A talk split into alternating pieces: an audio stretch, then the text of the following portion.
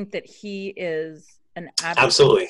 absolute dribble of a human being in terms of Did you? sexism. Did you He say had- dribble? He, he said.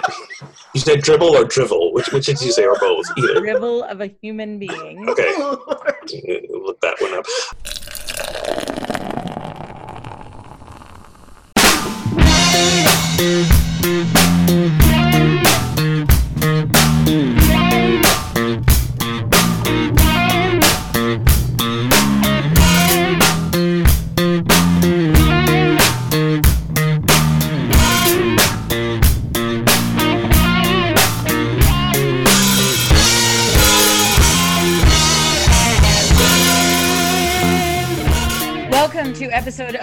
138 of Pub Theology Live, a weekly conversation on life and faith over a craft brewed pint, a fine wine, or whatever happens to be in your glass. Catch new episodes weekly as the Reverend Shannon Meacham, Ogun Holder, and a special guest address and engage what's happening through a theological lens, usually with a good brew in hand. Today, we welcome Keisha McKenzie, one of our returning past guests, who's now going to be on the regular. She's the interim program officer at Auburn. She's going to tell us what that means eventually, because I don't know what that means. Keisha believes that all people have inherent worth and dignity, that we deserve a world where all of us can flourish, and that people of faith must help to make that world of possibility real. Snaps for that. Welcome to the show, Keisha. Thanks for welcoming me back. I appreciate you guys. You can show your love for our Pub Theology Live by becoming a supporter on Patreon. You can start at just $2 a month at the shot glass level or go full, uh, full pint, pint or growler. Get it out, get it out. Get it? It's trying. I'm trying. um, keep the, it helps us keep the show going and get yourself some swag, access to extended interviews with special guests, and some before and after show um, little chats, which are most of the time very interesting, I have to say. Sometimes better than the show themselves. Okay, easy now. All right. And a big thank you to our current Patreons. Yes, thank you. Uh, for example, in our pre-show today, we probably just had a whole other 20-minute conversation about a fascinating topic. So, just for two bucks a month, you can have access to that on Patreon, and you can also join a regular conversation on Twitter or Facebook using the hashtag PTLive. Today we're going to discuss um, heroes and see what comes out of our discussions. I need a hero, which I sing every time I go to the Greek restaurant and get a gyro. By the way, No, no, you're not that person. Oh, yes, I am every time. I'm Oh, the man. person who goes to the restaurant and pronounces it gyro because that's what we used No. pronounce it in, in the UK. No. And then I went to like the airport the other day. I was coming back from Portland and I pronounced it hero and she was like, "You mean gyro?" So I cannot win. No. All right. What are we drinking, friends? Keisha, you're our guest. What are you drinking today? Coconut water because it is the best thing. It is the No, best. nothing like it. Now, listen, I gotta ask, as a fellow Caribbean person, Yes. okay, for me, drinking coconut water out of the carton like that, is not the best thing, but coconut water is the best thing. The best way to have a coconut water is out of the coconut, but the third best way is to have it from Grace. uh, you- you're gonna contact them for sponsorship, right? Because we're just plugging. Listen, I'm, I'm I am with you, but I, I I can't find a good brand. I might have to see if I can find this Grace brand. I can't find a good brand that I'm really in love with, and I've, and they all taste different. You know, of course, based on where the where They the do. coconuts are, are coming and how they're from. Uh, yeah, My my favorite I was getting at my local bodega for excessive amounts of money. Um, and I haven't been able to find it locally in about six or seven months. Mhm. Amazon sells it, but only in these tiny cartons, which it, you know, exorbitantly priced as well. Right. So, suffering. Suffering. Yeah. Um, I I used to go with Zico, um, and now Wegmans actually has their own brand, and it's pretty good. Mhm. Um, so anyway, sorry, sorry. We Sidebar. you know, So side- if you side- like coconut sidebar. water, sidebar. join our sponsors. Yes. Clearly, it's an acquired taste. Not, not, not a whole, All right, not well- a whole lot of American. Oh, folk you know, like. you All right. drinking something yes. stronger than coconut water? Not that you have to. Not that Oh, oh, oh, hell yeah. Um, uh, Jack Abby's Copper Legend Oktoberfest. I have never tried this before. I don't think so. Um, it is is it? it is the it's a lager. Okay. Oktoberfest. It's a, it's a lager. So, um, and Jack Abby is a is a Massachusetts uh, craft brewery. Um, I've been finding out more and more that um, all the big old um, breweries like you know Anheuser Busch, Coors, and so on are buying out all the s- small craft Mhm. beer breweries, and I hate corporate ties in. I hate corporate America. Yeah, there you go. It's a thing. Um, I am drinking a Union Brewing, which we just went there the other day, um, and I'm drinking their Oktoberfest lager, their Fest beer. Um, which when when you come, we've talked about this before. If if and when you come to Baltimore, we have to go to Union because it's great. You will.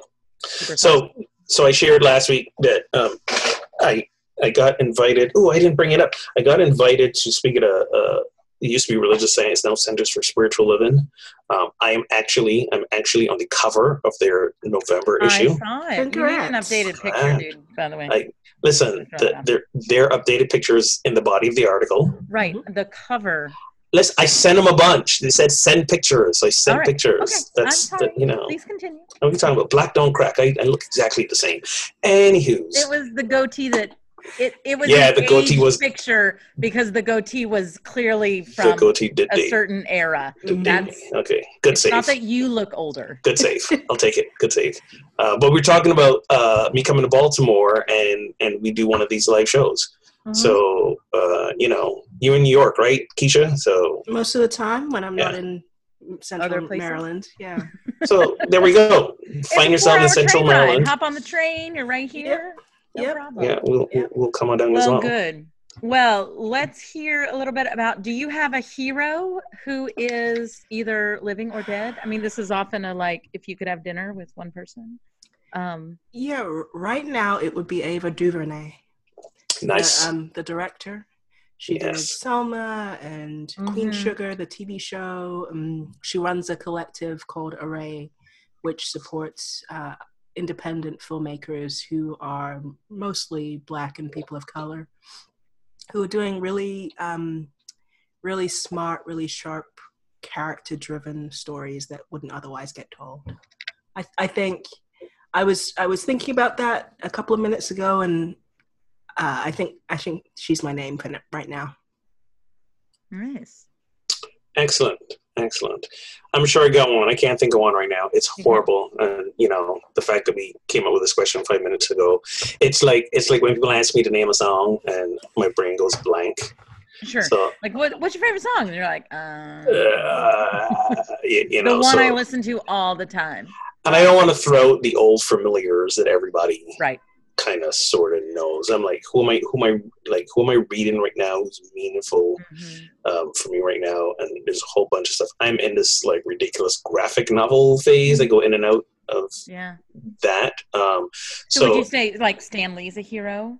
Or so I will actually say uh, I'm going to pronounce his name wrong because I always do it. Uh, Ta-Nehisi Coates because he actually we were writes. just we were just with him on Thursday. I, I, Coates, yeah. I saw I saw that you were. Um, he he writes. Uh, I mean, we were personally with him. No, we were in a room of hundreds of people. That's still personal. He was His- right take there. It, take it. Your your bodies were in the room. His He body was in the room too. your book. There you go. That was a personal interaction. Anyways, yes, um, No, he he writes. is He's amazing. He he writes for Black uh, one of the Black Panther uh, series of comics, and and I'm I'm reading his new novel now. Um, the name escapes me. Something about water, the water or something. What was it again? Um, shoot, it's it's downstairs. um, we'll, get it. The I'll it Water up. Dancer. The Water Dancer. There The you Water go. Dancer. There you go. It's his first novel. Um, Yes. He writes for the. He's a writer for the Atlantic. Um, um, and he's he's we were eight years in power, and then the thing he wrote to his son um, about um, being black in America. world and me. yeah, that and beautiful the beautiful struggle. So, um, but what I what I really one of my really uh, or he was already up there for me, but I heard a live interview with him and uh, Krista Tippett on on Being, Yeah. and um, his humility is is is truly admirable because he's like, I, uh, you know, it floors me that people ask me all these questions thinking I have the answers. Mhm. you know, Mhm. and it's like, no, I, I don't I don't have the answers to the questions. I'm, I'm figuring it out this out as we go along, just like the rest of you are. Right. Um, so uh, if you ever get the chance to hear him, see him, um, Mhm. read his Oh, material, Absolutely, and he go for was it. he was amazing live and just um I, I will just throw out like even he was just there was a lot of students there They gave away because he's from baltimore and he went to school here. So um, where his former school he went and talked at and they gave a lot of tickets to and so the the uh, young people would like write and ask him questions. And so much of it was about the writing process and just listening. Yeah. it was just fascinating.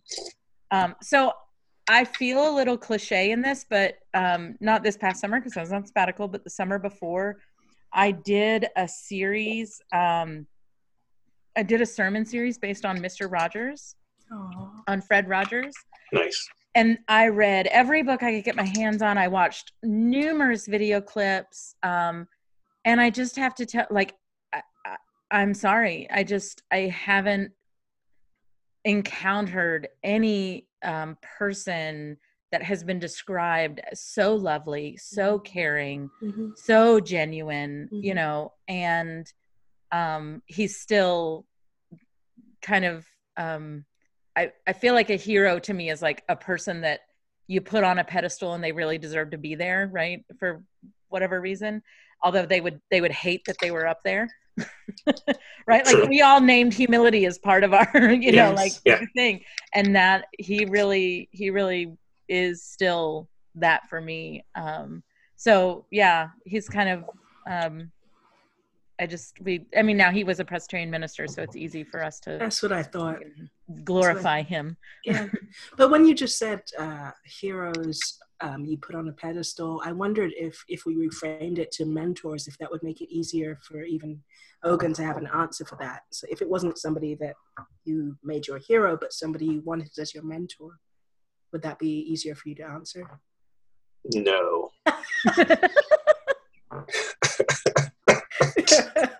okay, I tried. no You, you tried. I thought I answered the question very well. I, you know, it's, it's kind, of, kind of a pull, but yeah, no. so I love I'm because I'm flying by the seat of my pants here. Is there um because I just thought of this. Is there a person that you feel not just thought of this? So today, as we record this, today is what the calendar calls Columbus Day, right? What a lot of yes, in all the ways. What a lot of um, states or towns, cities are changing to Indigenous Peoples Day. Officially, the count is uh, 12 states and DC. Yes, 12 states in DC, um, which will just fully embrace and admit that every, all three of us believe that that's a change that should be made. I'll speak for you, Keisha. I'm sorry. Sure. Um, Go ahead. and um, so um, I, I, I think that for me, this is, you know, as we kind of talked about, we can talk about that, but I think for me, the broader question is, you know, who in history have we remembered as a hero right as that person to put on the pedestal that that i'll at least admit that for me never sat well when i was young even when i was young i we went to visit um, monticello and thomas jefferson was that person for me right I, Mm. re- I remember i think i was maybe 10 years old and i remember walking around going and I grew up in the South, right? Going going to a plantation wasn't an unusual. Th- I mean, you you took field trips there, right? This wasn't like the first time I'd seen slave quarters and things like that, but there was something about this former president, right? There was something about this maker of democracy and and you know um, all of this that never it never felt right and it never sat right for me. Um, was there someone like that for you?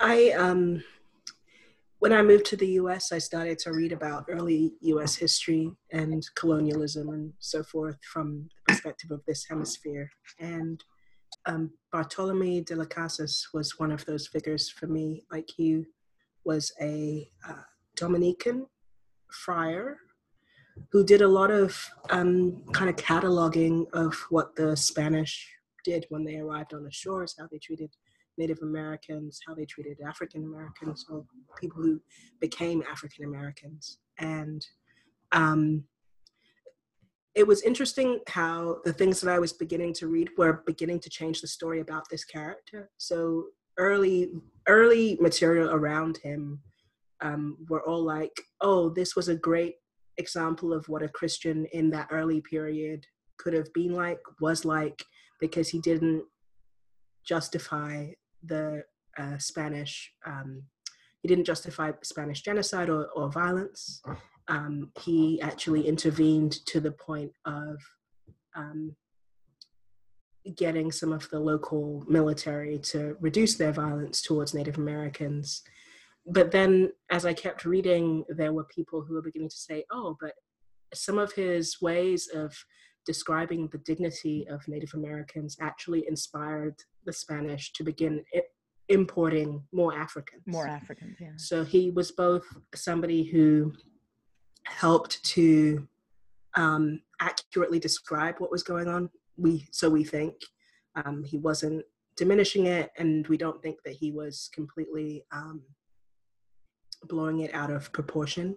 But at the same time, he was willing to make some trades between which kinds of humans were still acceptable to trade and um, to dehumanize. And so, for, like for that sort of reason, I find him a really uh, complicated character to wrap my head around, and, and in some ways, probably one of the most appropriate uh, avatars for what the Christian Church is and has been in this in this continent. So.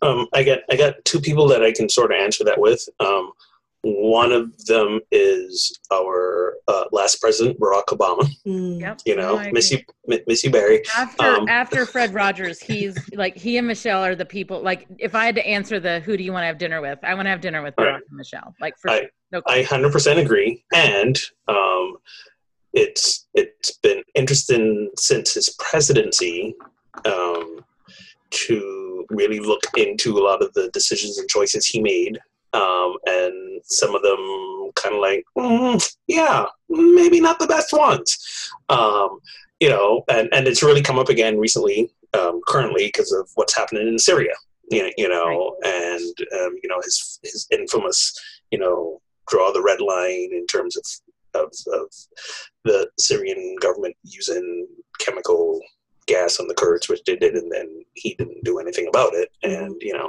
stuff like that. Um, so there's that. The other thing is uh, the other person is Martin Luther King Jr.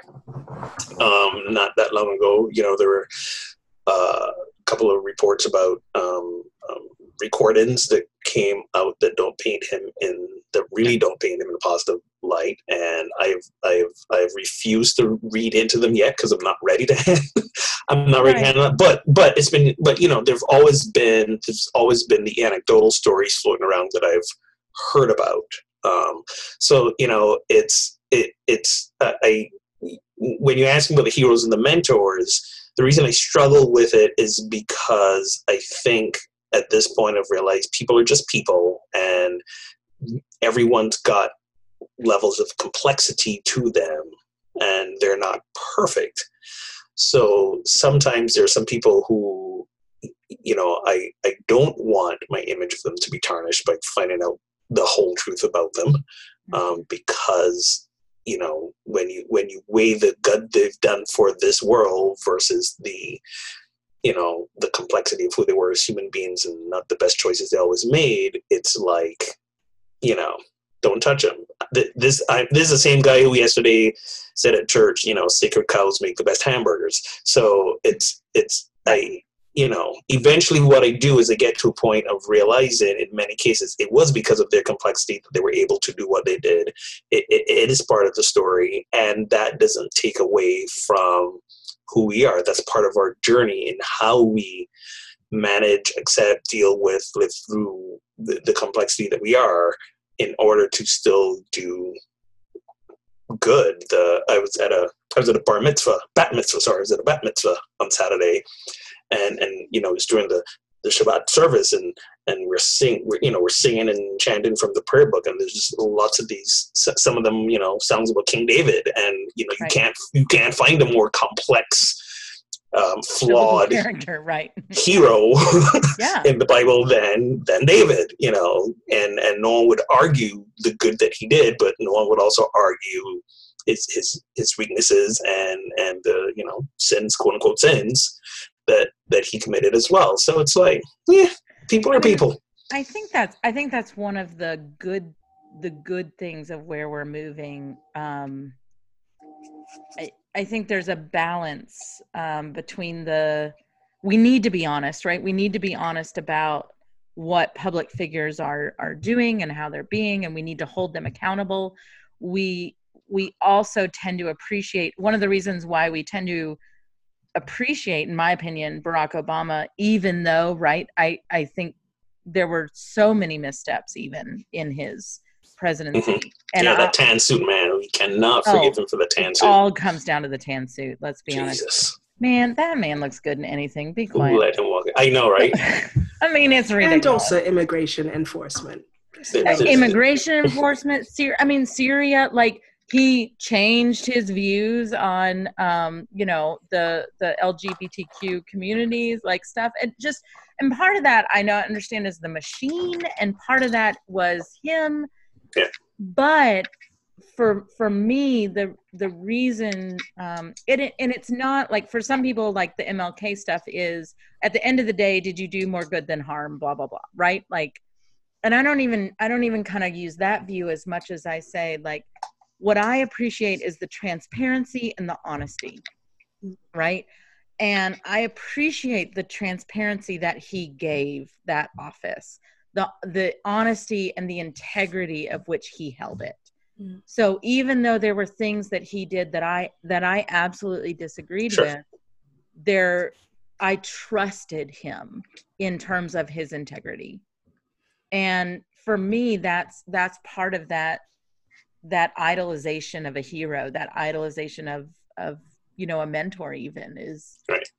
that level you know we described humility we described uh, like uh, but that integrity that's there and transparency of i'm not going to do everything perfect and i'm going to say i'm sorry and you know and i left just as i mean i think he cleaned up a lot but he also left a mess you know and Yeah, unfortunately left it in very incapable hands but that's you know whatever yeah, yeah. I, I, I think I struggle with the putting uh, an Obama or any U.S. president in this in a similar category to a Fred Rogers or a, sure n- name name any artist that isn't a pedophile. Like, so we're not naming R. Kelly, for example. and We're Right. not talking about Michael Jackson and his controversies. We're I'm trying to figure out what it means to be a good US president when to be the US president means so much imperialism.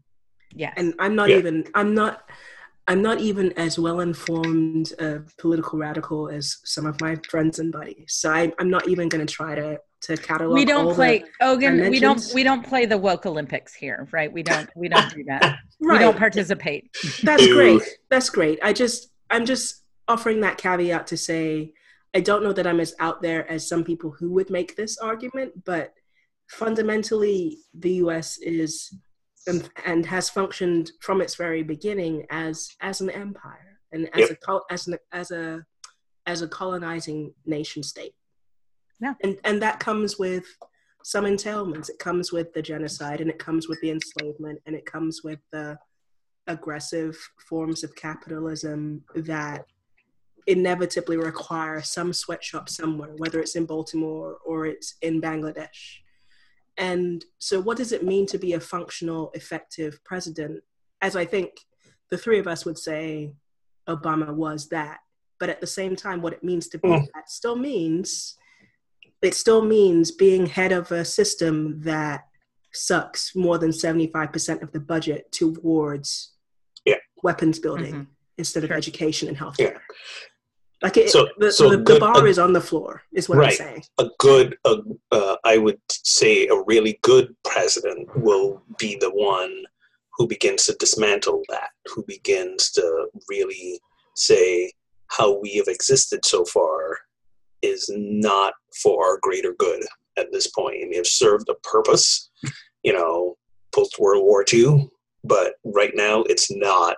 It's not who we should be Mm. and and you know they are they are a couple of democratic candidates who at least in rhetoric right now are beginning to speak to that um, i don't i don't know that any fundamental changes will happen during the course of their presidency because ultimately you know we still got the senate full of you know old white men. So um, and, and, and until there are really generational changes in all the houses of government, it's kind of gonna be this way for a while.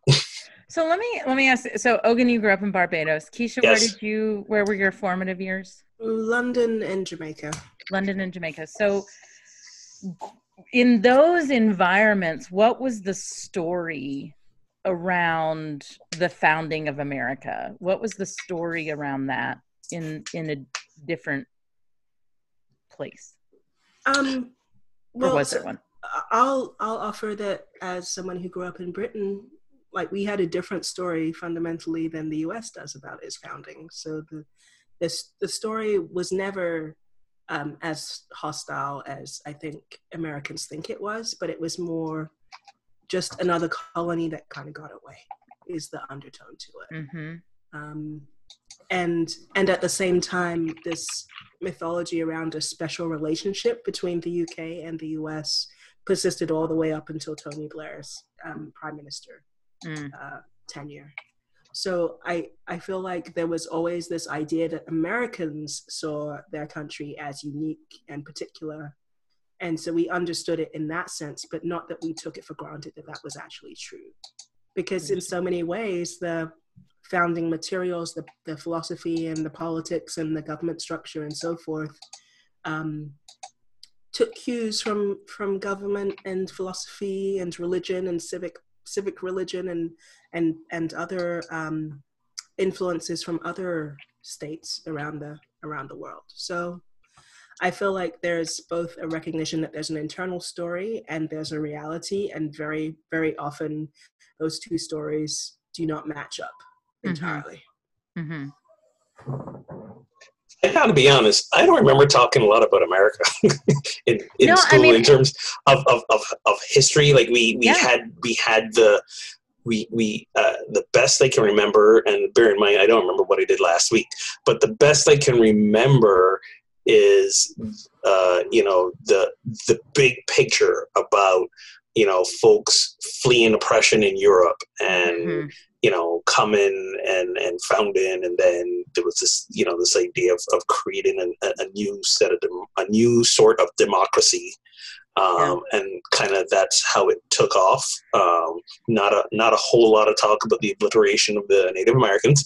Um, you know, that- Right. No. I mean, cover yeah. that on. So, so, so, so yeah, there wasn't a lot of conversation around it to, to bring us back full circle to the Columbus Indigenous Day thing. And interestingly enough, growing up in the in the Caribbean, there was a, a, a, um, a bit of historical um, reverence towards Christopher Columbus. Ironically enough, we were Interesting, we, we were taught that he was this explorer who discovered the West Indies Yes. and you know so on and the Yeah. first person who actually i heard speak to how could this columbus discover a place where people already live in was was the was the first um, post-colonial prime minister of barbados uh, errol barrow and and he he spoke to that and i remember when he said that i was like wait he's got a point there were people already here Right. you know, right. sort of sort of deal. I mean, and, I, and before he said it, I kind of had this idea that, you know, even though I knew there were these, you know, these Arawaks, these Caribs, these, these native Indians of the place,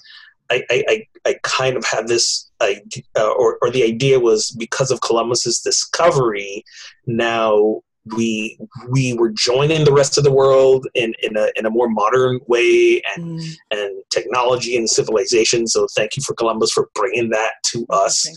you know is, is kind of is kind of the, the the subtle message the sometimes not so subtle message that that was you know taught about columbus not not Yeah. an occupier I mean, because so I grew up. I grew up in Kentucky, and I went to elementary school in Kentucky. And this, mean, the story was very clear, right? Christopher Columbus discovered America, was very kind, and exchanged things with Indians, right? That I mean, that's the story we were told. But we were also told the story of Puritans seeking religious asylum, right? Like, like fleeing oppression. So there were these kind of there were these two stories that somehow in the history book got put together right um that they were they were like the same people but you were like but wait one came from England, you know, this, this and went to Boston, right? Plymouth Rock, and one went south and was connected with the Caribbean and the Spanish. So how does how does that work? Which of course Christopher Columbus was from Portugal and not from Spain, and there was there's a whole There's a whole thing. there's a whole thing. But but I you know it's that was the story period right? And Thanksgiving was a friendly you know lunch and whatever. Like that was always the story growing up. You know the Yeah. the the shift changed for me actually in seminary when i actually um when you could begin to see people as two different things right? Both doing something great in the world but also maybe not being a great person. Like Yeah. And that came from me through um, i in in my second year of seminary i latched on to paul tillich as a theologian. I just i mean like he said things that i had thought that i didn't know other people thought right? And he said them so beautifully and he said them a long time ago. And you know all of those things and i just loved him. And my mentor um, dr stephen ray who's now at um, chicago theological seminary he's the president there now. He was a tillich scholar and so he and i spent a lot of time together and we talk about this. And then one day he was like you know we we need to talk about tillich's private life. And i was like oh okay. Like he lived in chicago. He was married whatever. And he was like he had he had a mistress that he kept in an apartment and he and even so i'm what 23 24 years old and and even in that point i'm going okay well you know it it must have actually been good for his wife to not get divorced and they probably had an arrangement and they you know like i was justifying it in my head because of that pedestal status just right? just like just like we just like we tried to justify uh, Tiger Woods when it found out he was sleeping with all these porn stars because he was playing his best golf at the time. So you know it might have been good for him. So they said. I'm not. I'm not taking a stance either Well, way. I'm just. I'm just making. hey- I'm just making a modern sports parallel Okay, for I'm for maybe our non-theologian listeners. for our non-theologian listeners i'm trying to bring god back into it but whatever okay. like some listen for some Tiger Woods, it's God. Okay. okay okay listen that red shirt is really important. I don't really know what any of that means. That's all i know. So, but but it became the question of if you are a morally compromised person does that make you a bad theologian right? So this goes back to the president question of was if bill clinton did have an affair and like for me it's not necessarily even the affair that made him a bad president. It was the lying that you know got me kind of deal but like can you really untangle those two No. things right are they No. really but does that mean we really throw away everything tillich said because because the things he said about god are beautiful Yes, they are. It had been interesting to ask him directly about the spiritual uh, uh, relationships in the spiritual context. like it would have been much, interesting to ask his wife about him too yeah, it'd be interesting. It'd be interesting too. And and you know, you brought the example of Bill Clinton. Yeah, there was a line, but but it was a you know it was a clear violation of the power of the power. oh no you know, thing. So no so there was nothing good about that. there's Right. no question for me about that i think that's that's part of it right like we've we've had this discussion before of you know th- and this is this comes back to in a lot of ways the people that um, the the religious right i forget who it was there was an interview done with a leader of the religious right and the question was asked how can you morally line up with this president this current president? And his answer was we're all sinners. Right. Right. They made and that i was like that's some bullshit right there But but they've they've made that argument selectively depending on the president that they're talking about, and Sure. which tells you that it's not really about that at all.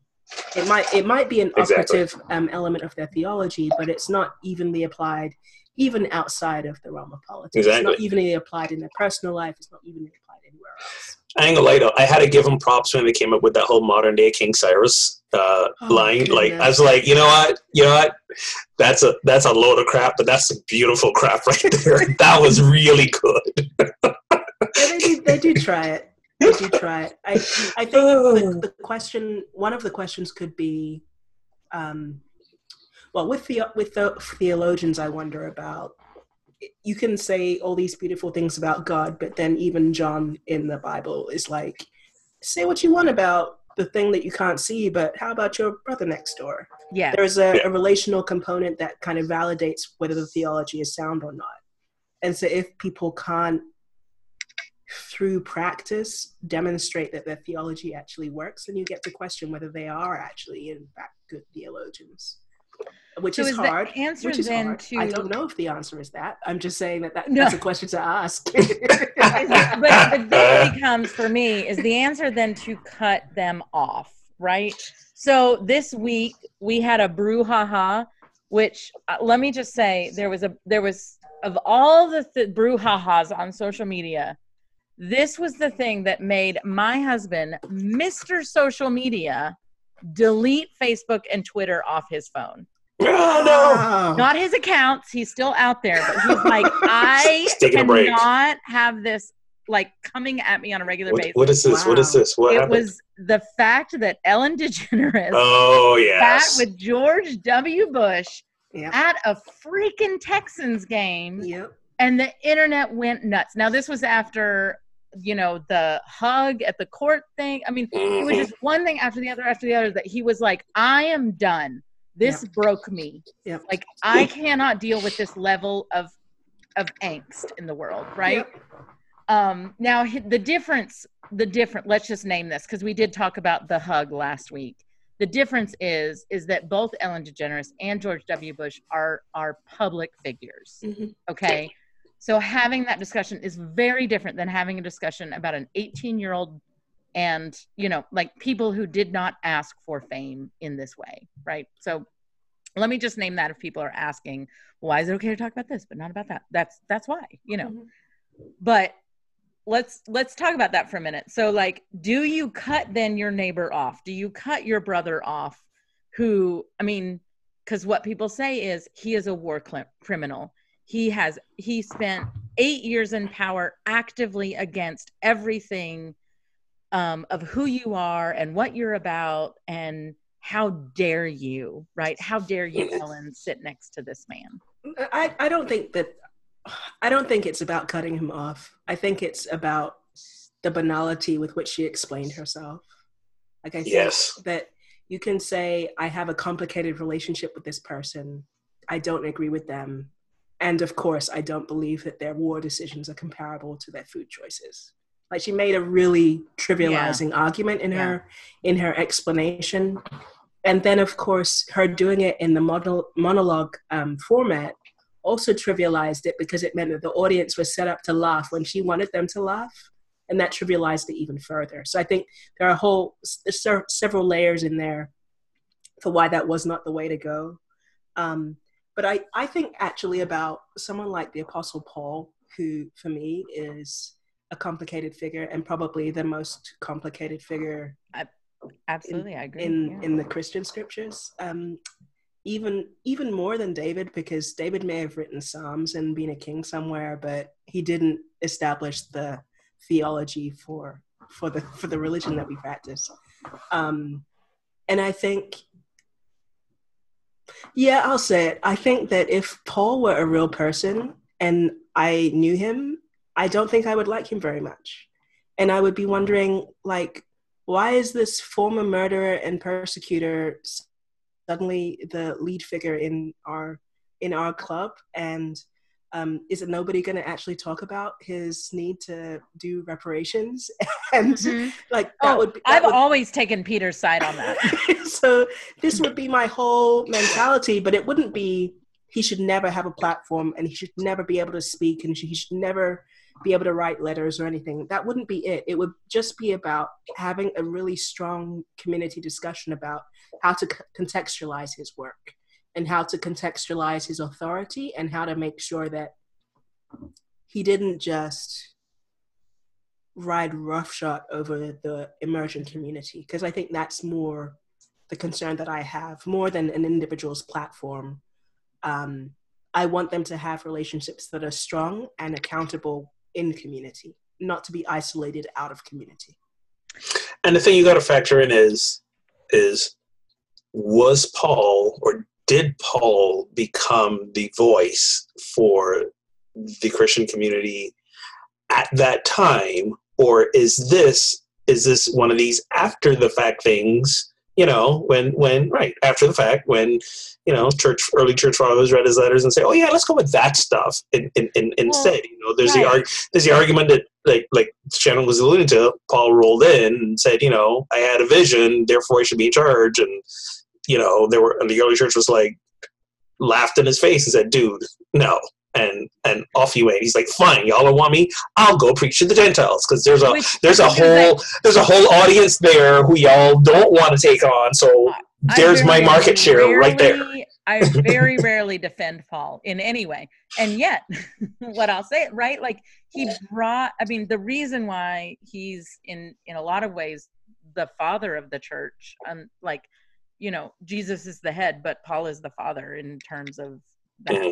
You know aspect and and it's it's you know i can be fully aligned with paul's arguments about the gentiles right and why this message is for all and still very much disagree with what i understand of him as a person and what i right this is this is that balance of I'm on Peter's side, but I agree with Paul's argument.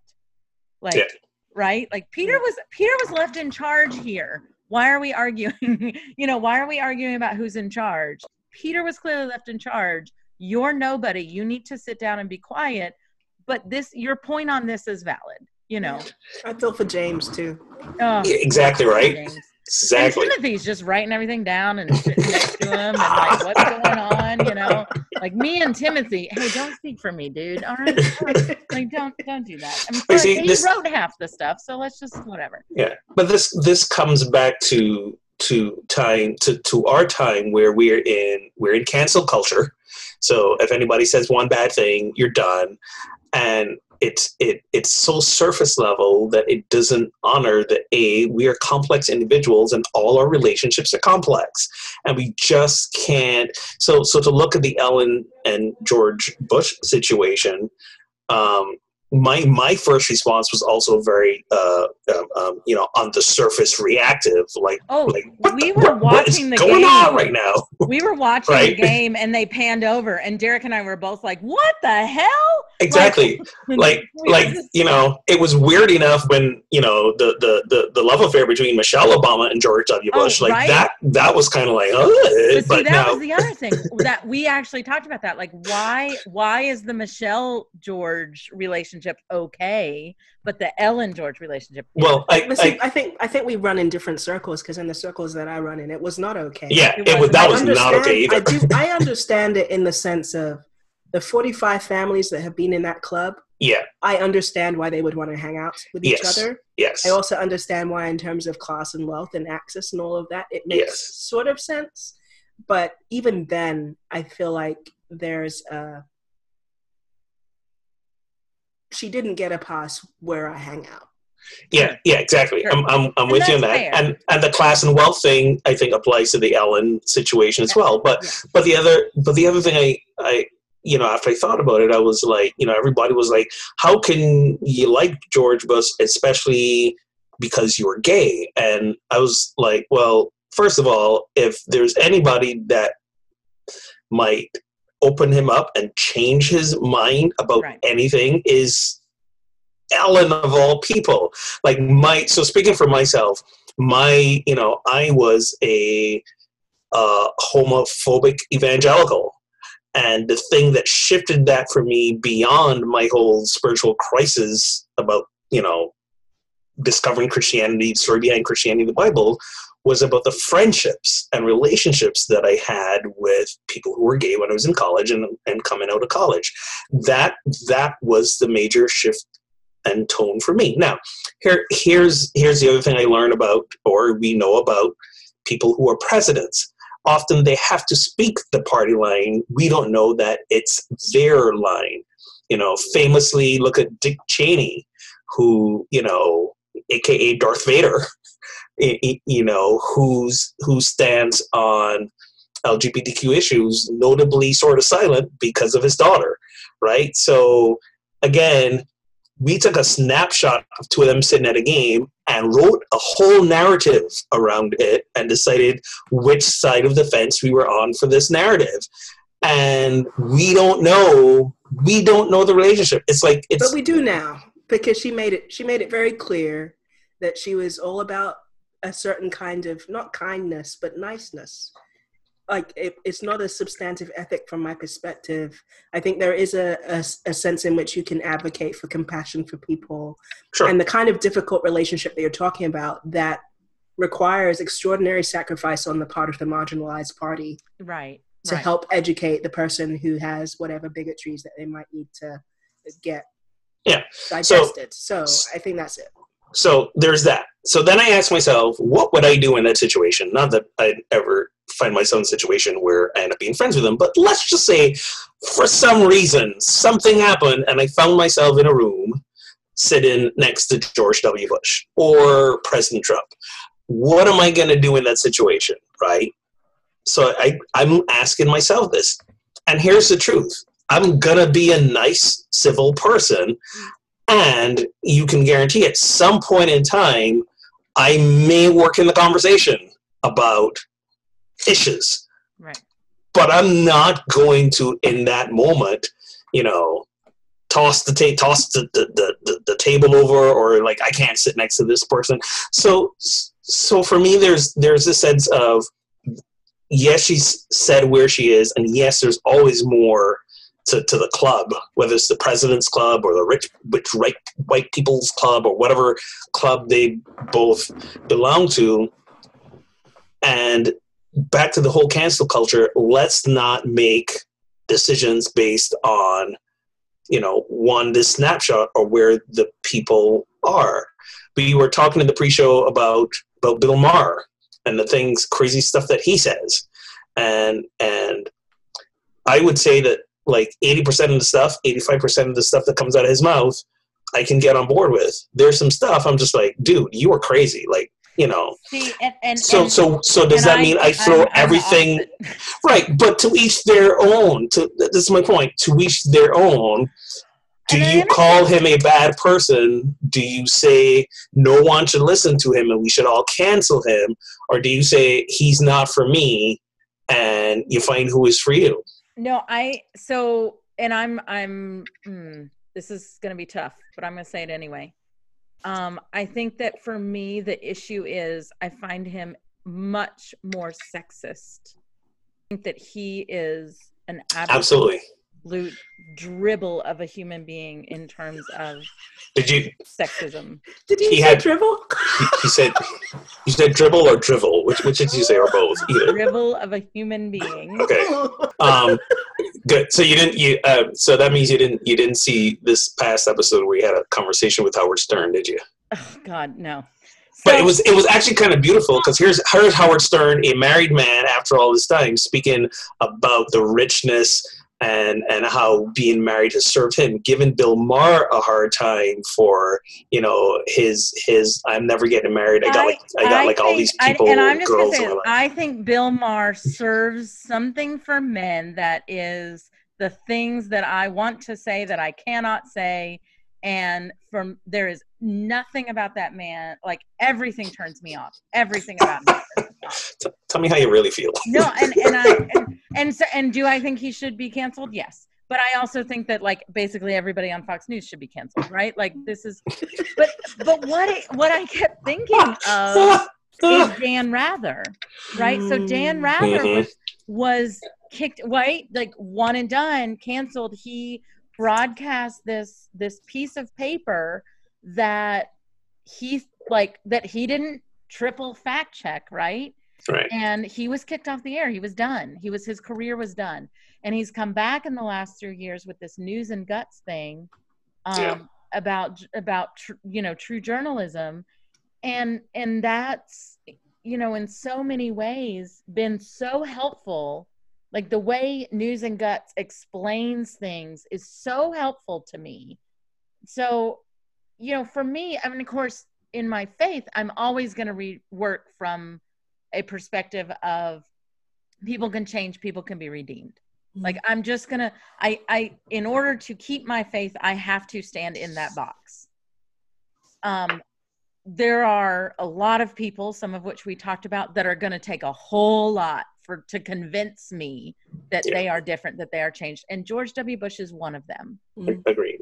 But there's also, I'll admit, something in me that sits there and says, okay, if if Michelle Obama has this found this connection with him, and if Ellen DeGeneres found this connection with him, no matter how they describe it or whether or not we agree that it's okay, and there must be something about this man that is charismatic or interesting that that these two people that I see as as somehow good that have this goodness about them that if they connect with this one man there must be something there. And so I'm willing to give a benefit of the doubt. I am not willing to excuse um the things that he did right? They're, they're your gateways.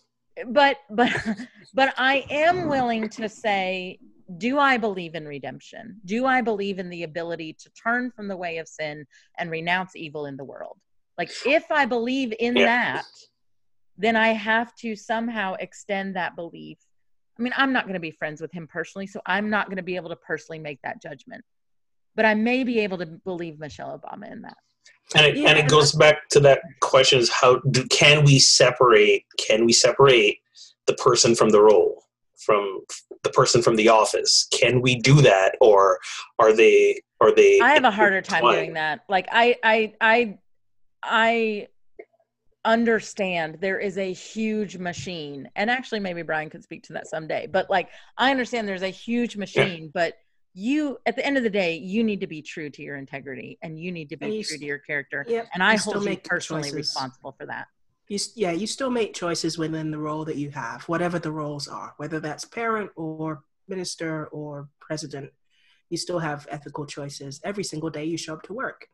Um, I think I struggle with the idea that Michelle or Ellen's relationship with Bush functions as like social proof that he can change. I think that there's a I feel like that can be really dangerous. Um, and many, many times people who are abusers in whatever fashion Mhm. take advantage of that. So they find the people who other people find credible and kind of use them as shields.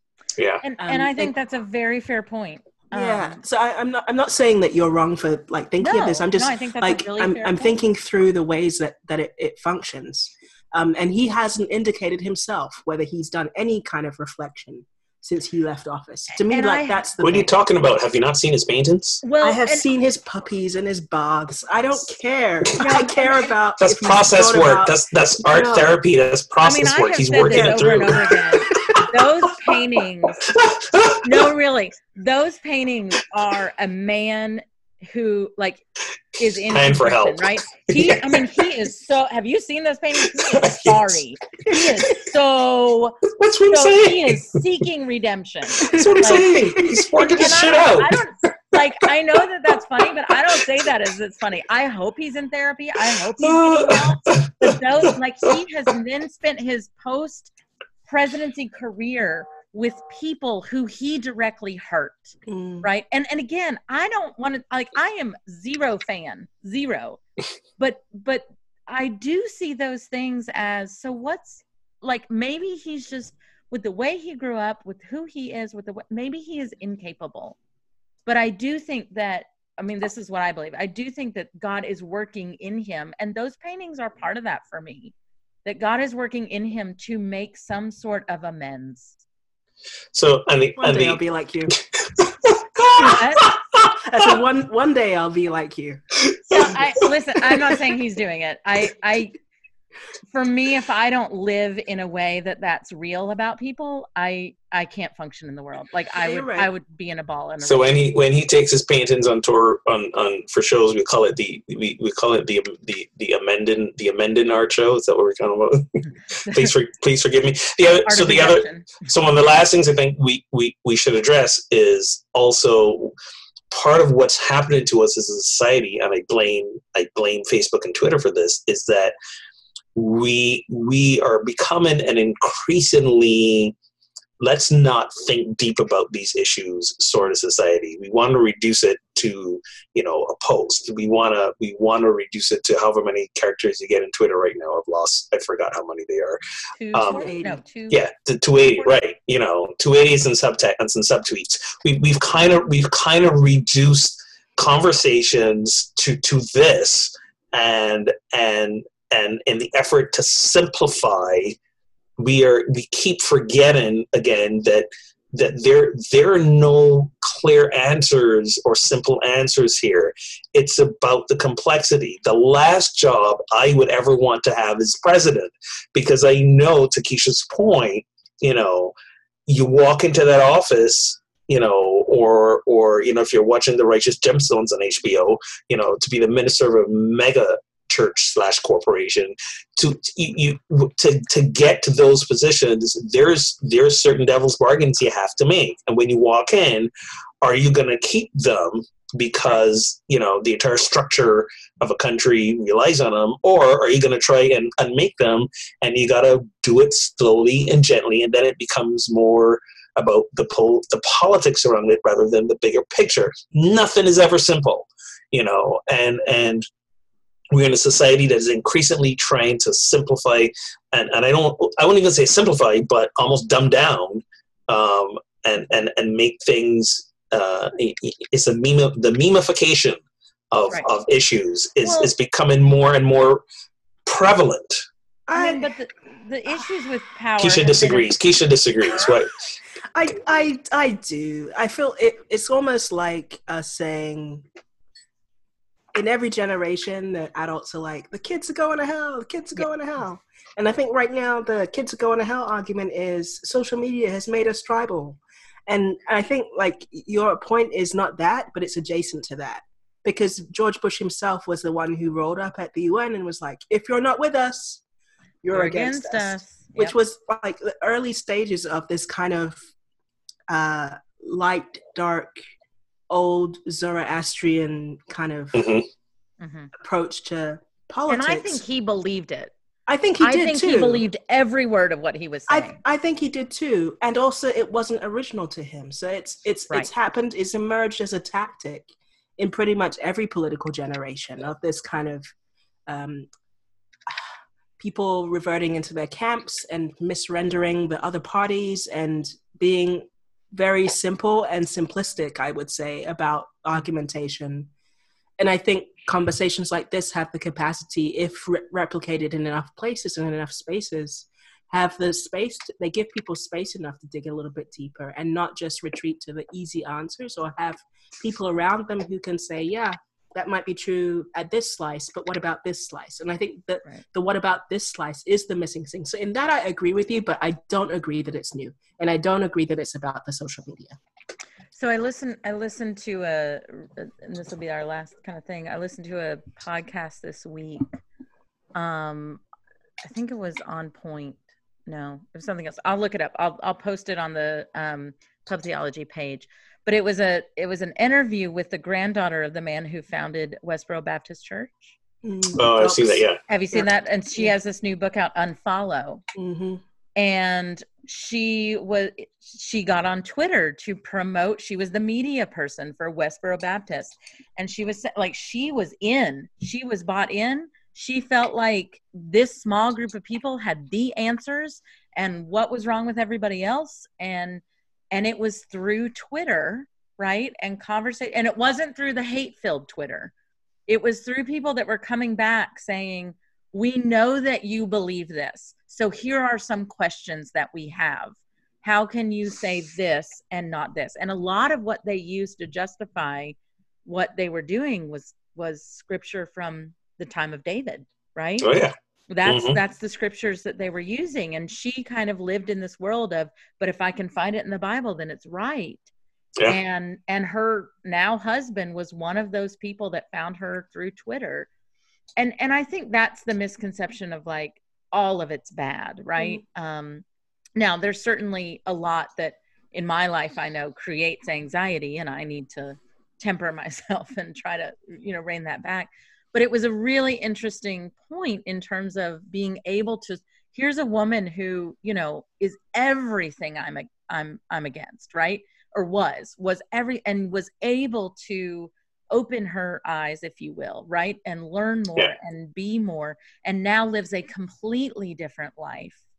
Um, and I and I think you know we love a story of redemption right we love it it's it's but it's not like people go from demons to angels Mm. you know there's there's so much complexity in between i'm sure that if she and i sat down today there would be a lot that we disagreed about Sure, and and to Keisha's point, you got to back it up with your actions. Like that's you know anybody can say they're redeemed, but i mean that's you gospel got to you got to show it. that's 100% gospel right there you Yeah. know um god is all about that actional love like loving Yeah. i mean loving kindness yes kindness is great but that that what the hebrew the hesed love right Mhm. the action oriented love Yeah, yeah. um, is where it goes and with This is this is my this is my life right now with with with with my Barbados community. Um, right and it's and and me yes. me speaking to the church there about their anti-LGBTQ Bible-based stance and Mhm. and and you know you know open up you know. But anyways, yeah not start that whole conversation. But yeah, it's it's it's it's it's exact it's exactly that, and and and you know the the the the frustration of of people who are stuck in the Bible yes in the in the in the, in the literalism of the Bible, but and in the very few Yeah. parts of the bible and, and in the very right. few right ex- exactly exactly Yeah. it's a whole thing. it is This is my new phrase, by the way. No more, no thing? more. the whole thing It's, it's what was the one that you kept calling me out on the um, Mm. Segway thing? Segway, oh quick segue. quick segue Shannon was like, "That's your phrase. That's your favorite phrase, Ogun. Quick segue." Now, now it's it's a thing. It's a Mhm. thing. It's a thing. Well, here's the thing. Connect Here's and the spread the word with us on social media now that Ogun has dogged it. Listen us to anytime Wow. on Wow. SoundCloud, Stitcher, Google Play, Music, iTunes. Rate us at any of those places. Watch us on YouTube or IGTV when we get the clips up. Um, find or create a pub theology in your town. Find that at info. Uh, find that information at pubtheology.com slash directory. And until next time, friends. Wait, wait. Thank you, Keisha, for joining us this Thank evening. you, welcome. Keisha. You're welcome. I need to write that in there. A special thanks to our. Y- guest. You have to. You have to write. Oh, she's doing it now. Uh, yeah. I'm going to yeah, do it right now. And until next time, friends, drink responsibly and keep those conversations flowing.